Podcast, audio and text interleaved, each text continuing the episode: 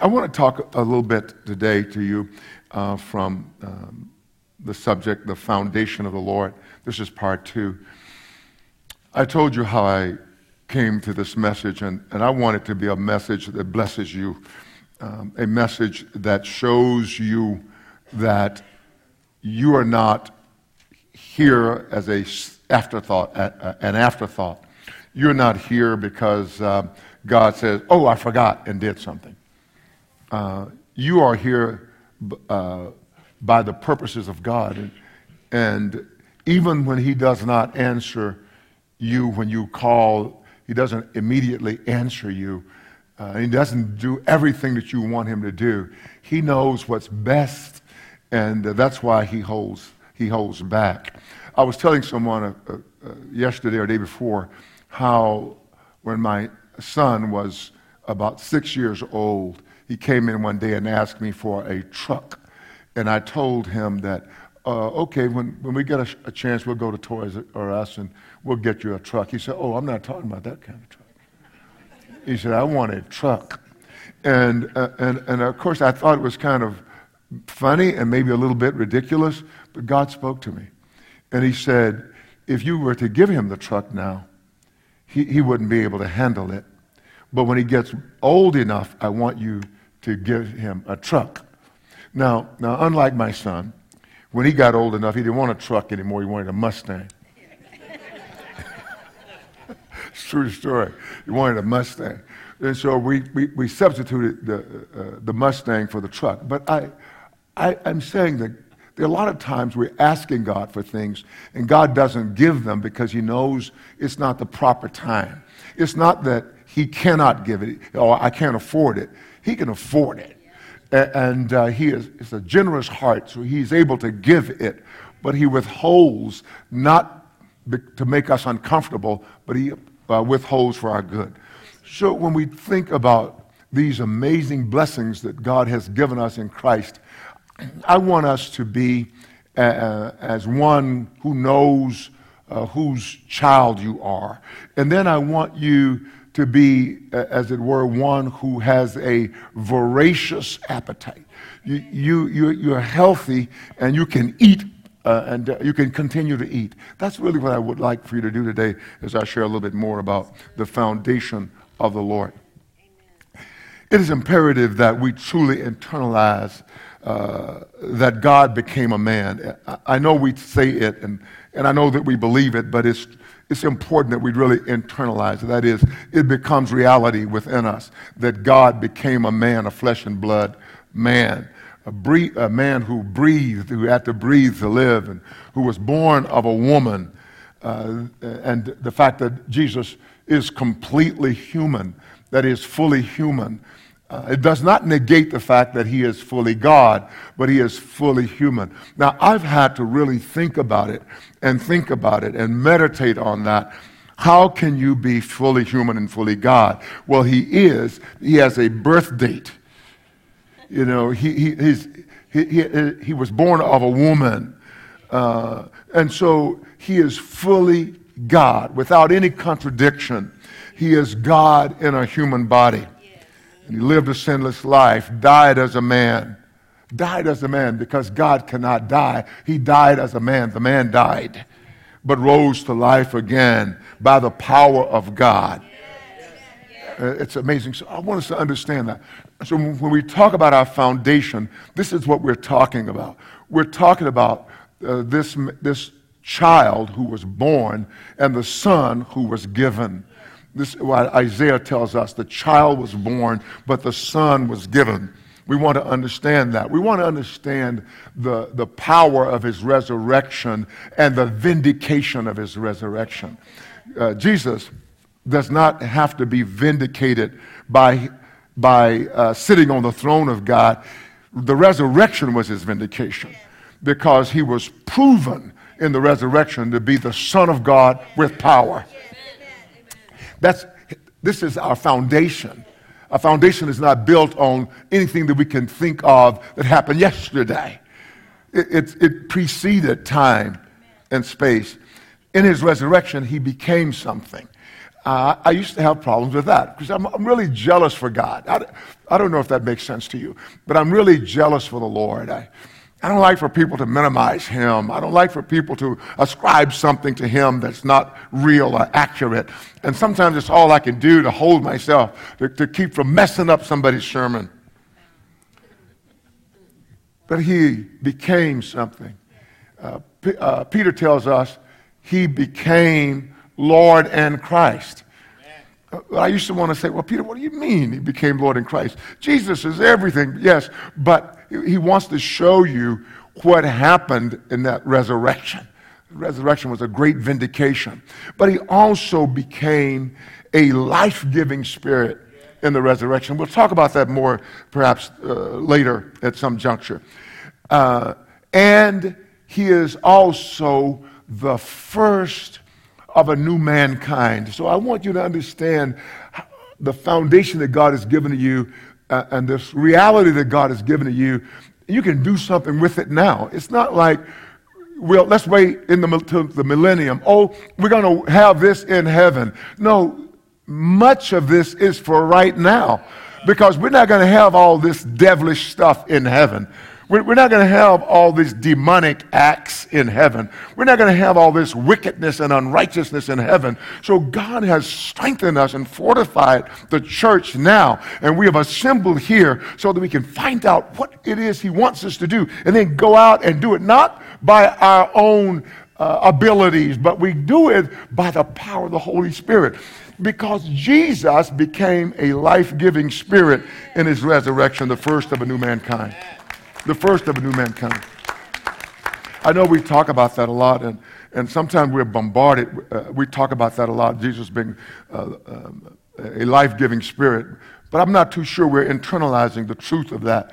What did that bring to you? It, it brought to you an ability to overcome everything that the enemy brings.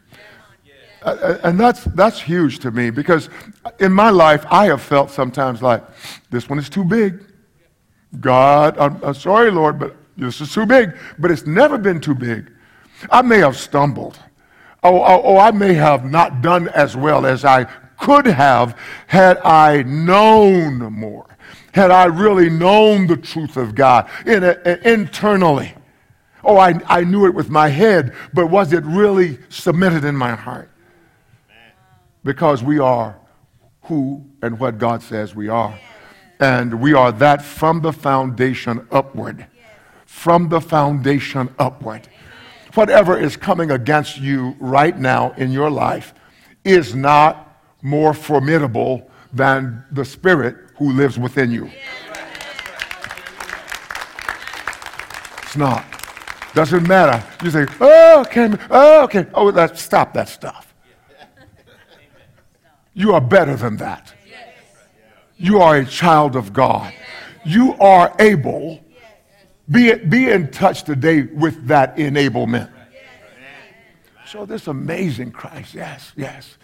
This amazing Christ, he, he's not just, as it were, Jesus and, or just the Son of God in a sense. I mean, uh, you can never say just that, just that, but sometimes that's our thinking. Uh, oh, he is that, and that's nice. I know those things about him. But he is the prototype of the new humanity which we are. So he is the first of this new humanity which we are. And so John tries to give us an understanding by saying, as he is, so are we in this world. So I, I, hear sometimes brothers and sisters say, uh, yes, but I'm not, I'm not God. No, you're not God, but you are a son of God. you know? You have the Spirit of God. And that's where I'm leading. You have the Spirit of God. You're new humanity. And what are you going to do with that? What are you going to do about that? You know, the, the, when, when in the beginning, the scripture says in Genesis that, that, that uh, there was darkness. It was, as it were, chaos over the deep. There was the, the world was void and without form. Something had happened to cause this beautiful creation to be, uh, as it were, uh, chaotic. But the Spirit of God was hovering over the waters, hovering over the chaos, waiting on God to say something. And I believe that about us. That the Holy Spirit is in you just waiting, but not waiting on you, as it were, but waiting on God. You should be so in touch with the Holy Spirit that it's not that you can dictate to the Holy Spirit. Now, I know there are people who do that. I don't. I mean, you don't have to be like Don Lavelle, but I don't do that because I read that he listens to the Father and the Son. And so my responsibility now is to be connected to the Father and the Son so that the Word will go out, that the Holy Spirit would move. That's how I believe. So he is who we are growing to be. That's who he is. He is the one we are growing up into, if I may say. We are growing up and into him. Wow, this is amazing. This amazing Jesus this amazing Jesus, who is now a real, living, breathing, spiritual man, who has a flesh and bone body, who has ascended to and has sat down on the throne of God. You've heard that how many times? Hundred times? But he is a living, breathing, spiritual man who has a flesh and bone body. We always say flesh and bone because he shed his blood. He shed his blood, and his blood is the only blood that speaks. And one day, you and I will have a spiritual flesh and bone body. We're not going to have type O, type B, and type something positive and something negative. Because his blood is the only blood that will speak forever. Now, he, the first of this uh, new mankind is ruling all things visible and invisible. This is so big, isn't it? The Lord Jesus is the first person who has gone into the invisible realm in a human body. So, so what this informs me, it, it, it informs me to the point that I know in my knower that there's nothing the enemy is forming that will be able to defeat me. You should have the same view.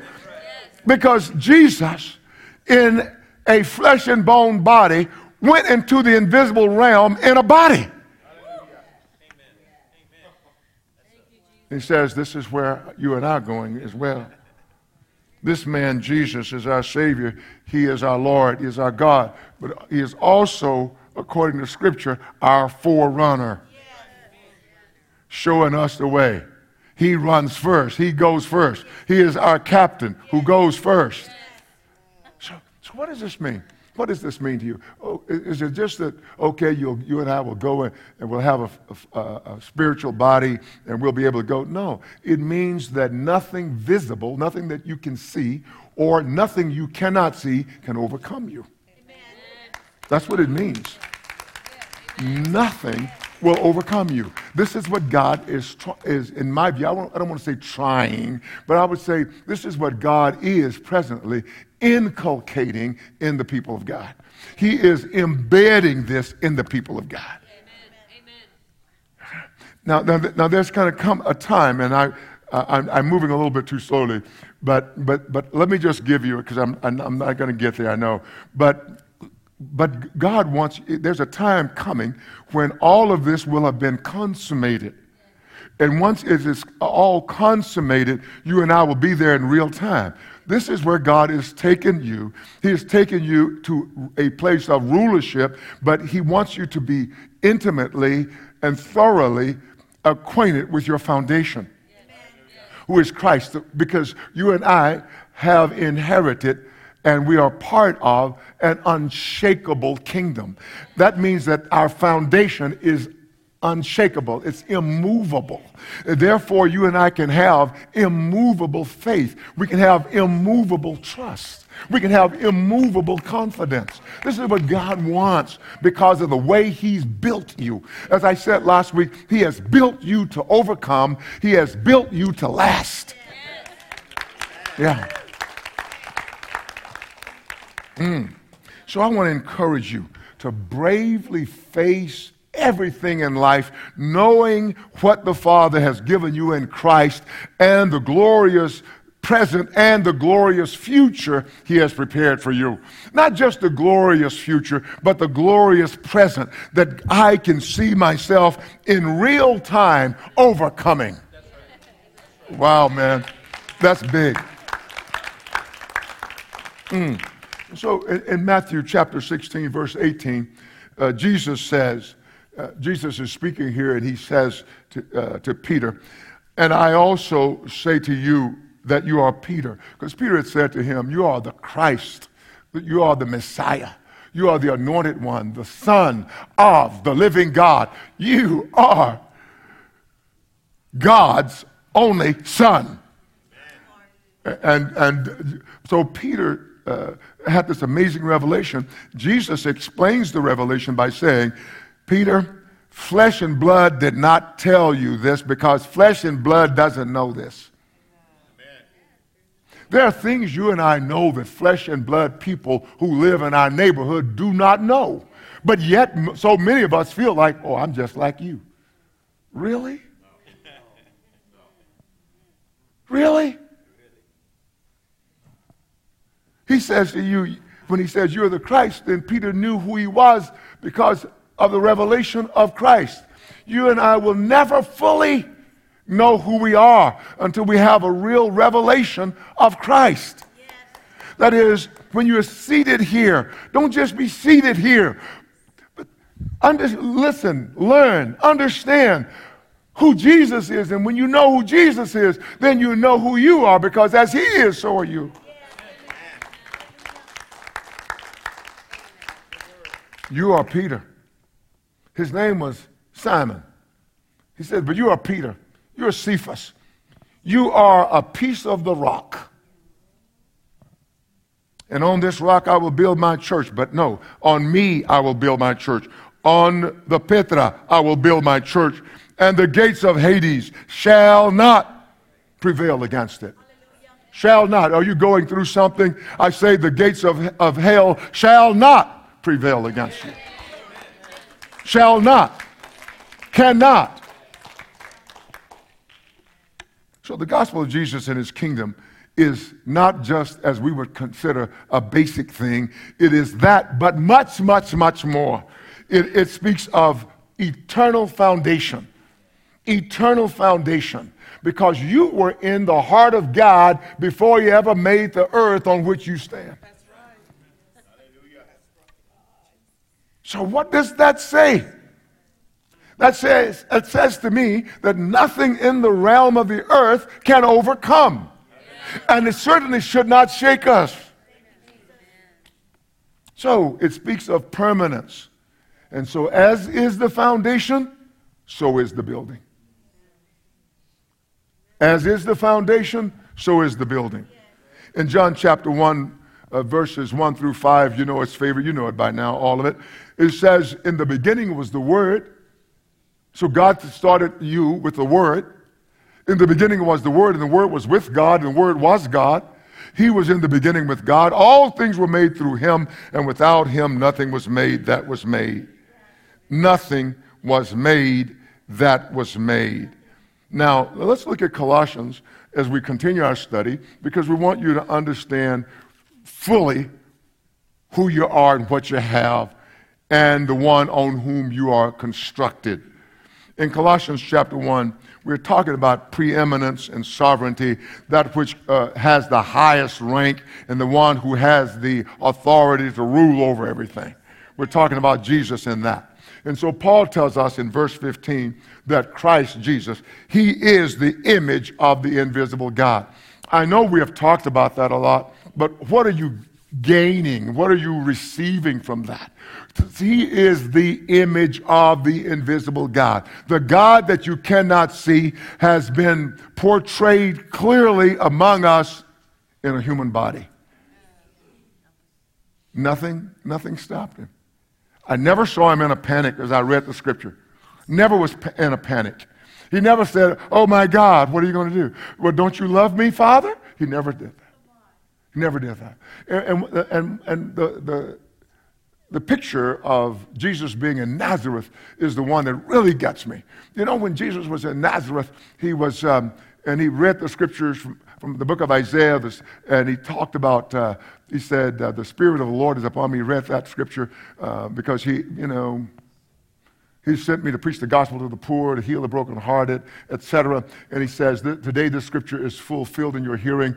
And, uh, and then they were fine with that because they thought those were gracious words. But when he began to talk about God, including people who were not them, they got angry. When he talked about, about uh, uh, many widows in Israel in the days of Elijah, the prophet, but to none of them uh, was the prophet sent except to a widow of Zarephath a Gentile. Oh, there were many lepers in Israel when, in the days of Elisha the prophet, but to none of them was the prophet sent, I mean, or, or nobody was healed, rather, but Naaman the Syrian. And they said, How dare you? How dare you mess with our nation? How dare you say that we are God's chosen people? And they grabbed him up to kill him. And God the Father allowed them to take them, him to the brow of the hill. And I believe that when God the Father allowed them to take him, Jesus, to the cliff. That says to me that God will allow our situations and circumstances to take us to the cliff. I have been to the cliff more than I want. I guess I have to go to the cliff until I learn that the cliff has no power or authority over me.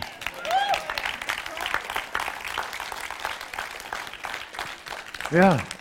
So let's look at these things realistically. Let's look at them in God.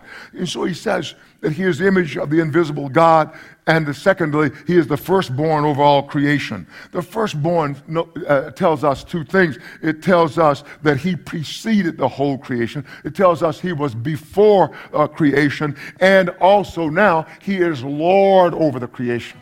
So, what does that bring to me as a believer? Then, if he preceded it and I was in his heart, that means he's going to take care of me in the midst of this stuff. And it, it tells me also he's ruling over it. So then he is in charge of my circumstances. He may not, have, as it were, created them, but he is in charge of them. And he is protecting me while I'm in that particular place. That's what God says. To know Jesus Christ is so huge. So we don't, we don't want to look at Jesus as somebody who helps us out of a bind, helps us out of a difficult situation. He just takes the load off, and then I'll need him the next time there's a load. No, I need him every day. In verse 16, Paul goes on to explain in Colossians 1, verse 16, for by him all things were created that are in heaven and that are on earth, visible and invisible all things. Now, this is our foundation. This is the one on whom we are built. This is the one uh, who is also our building material. He says, For by him all things were created that are in heaven and that are on earth, visible and invisible, whether thrones or dominions or principalities or powers. So, all of the rulers, all of the angels, whatever God has out there that we have never seen, he said, it all is from him. And we are in him. All things were created through him and for him. All things were created through him and for him. So I, I think about it, I meditate on it all things were created through him, by him, now through him, and for him. Who is this man? Who is this man? We call him Savior. We call him Deliverer. We call him Lord. Who is this man? He is our life. Who is this man? He is everything. He is my life, yes. My very breath, yes. The lover of my soul, yes. The love of my life, yes. Who is this man? And he should be the love of your life too. This is amazing. They were created through him and for him. And he is before all things. And in him all things hold together. All things consist. In him everything is held together. So you are held together. And it's through, in him, it's through him. And he goes on to say, He is the head of the body, the church.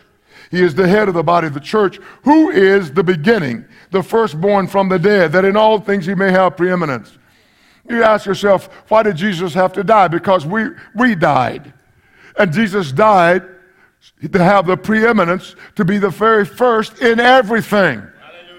Even the one who was raised from the dead. He is the first person ever, the first human to ever be raised from the dead to die no more. That's big. What does that mean? That means that death has no power over him, has no dominion over him. It means sin has no dominion over him. Sin can't do anything against him. That's what it means. Nor can it you. Nor can it you. In Ephesians chapter 1, verses 9 and 10, Ephesians chapter 1, verses 9 and 10, he says, having made known to us the mystery of his will. So, Father God has made known to us the mystery of his will according to his good pleasure, which he purposed in himself, that in the dispensation of the fullness of the times, he might gather together in one all things in Christ. This is a glorious future. This is a glorious future. That God's desire is to gather together in one, in one all things in Christ both which are in heaven and which are on earth in him. This is one of my favorite scriptures. And this, this is what he's saying. He says, God's desire, you and I, whatever's coming against us, you just go through it because God's not going to let these things overcome you because they couldn't overcome the spirit who lives in you.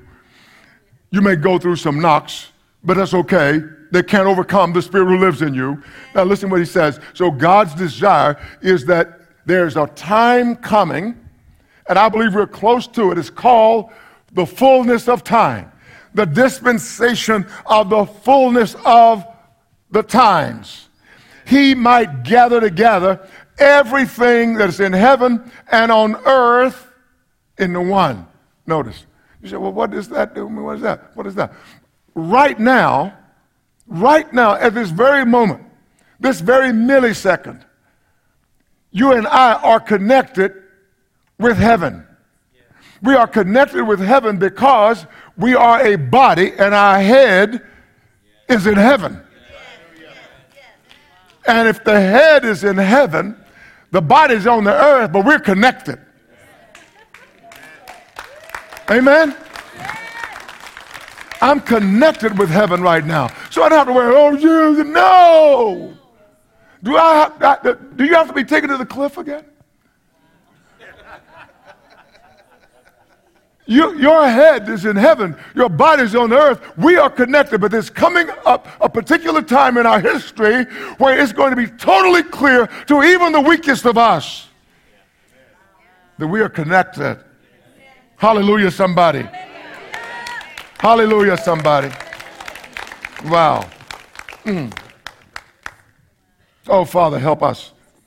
Help us to understand this foundational thing who our foundation is and, and who Christ is and what you have planned for us. For if our head is in heaven, we're in heaven. And if the body is on, on the earth, then Christ is on the earth.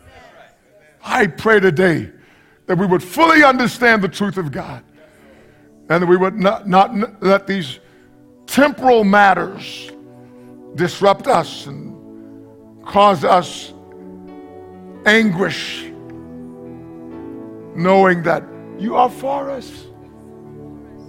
You are for us. You died, you rose again. You are for us. You were declared to be the Son of God with power by your resurrection. No one had ever been resurrected to stay resurrected. For it is un it's appointed the man wants to die, and after that, the judgment. But we rose in you. We rose in you. We had an amazing experience in you. In you. We, we have this amazing experience. Why should men want to know how to make more money? How to be socially accepted? They want a political appointment. Lord, you have appointed us as sons of God. You've made us sons of God through Christ. I want to thank you for that. You're an amazing and powerful God. Thank you for saving us. Thank you for giving us insurmountable strength. Insurmountable strength. Strength that no one can take away, that no one can defeat. I want to thank you for this reality. Lord, Lord, we are made to be the image of Christ on the earth. As you were the image of God, we must be the, your image. And when we have grown into that image, then the dispensation of the fullness of the times will have been completed. I pray that we would grasp this amazing truth. And when the dispensation of the fullness of times has come, we will stand before you so perfect. Perfect people. People who have reached the goal of God, who have fulfilled His purpose. I thank you in the name of Jesus, your Son, for such a plan, such purpose, such a blessing. Thank you, Father. Amen.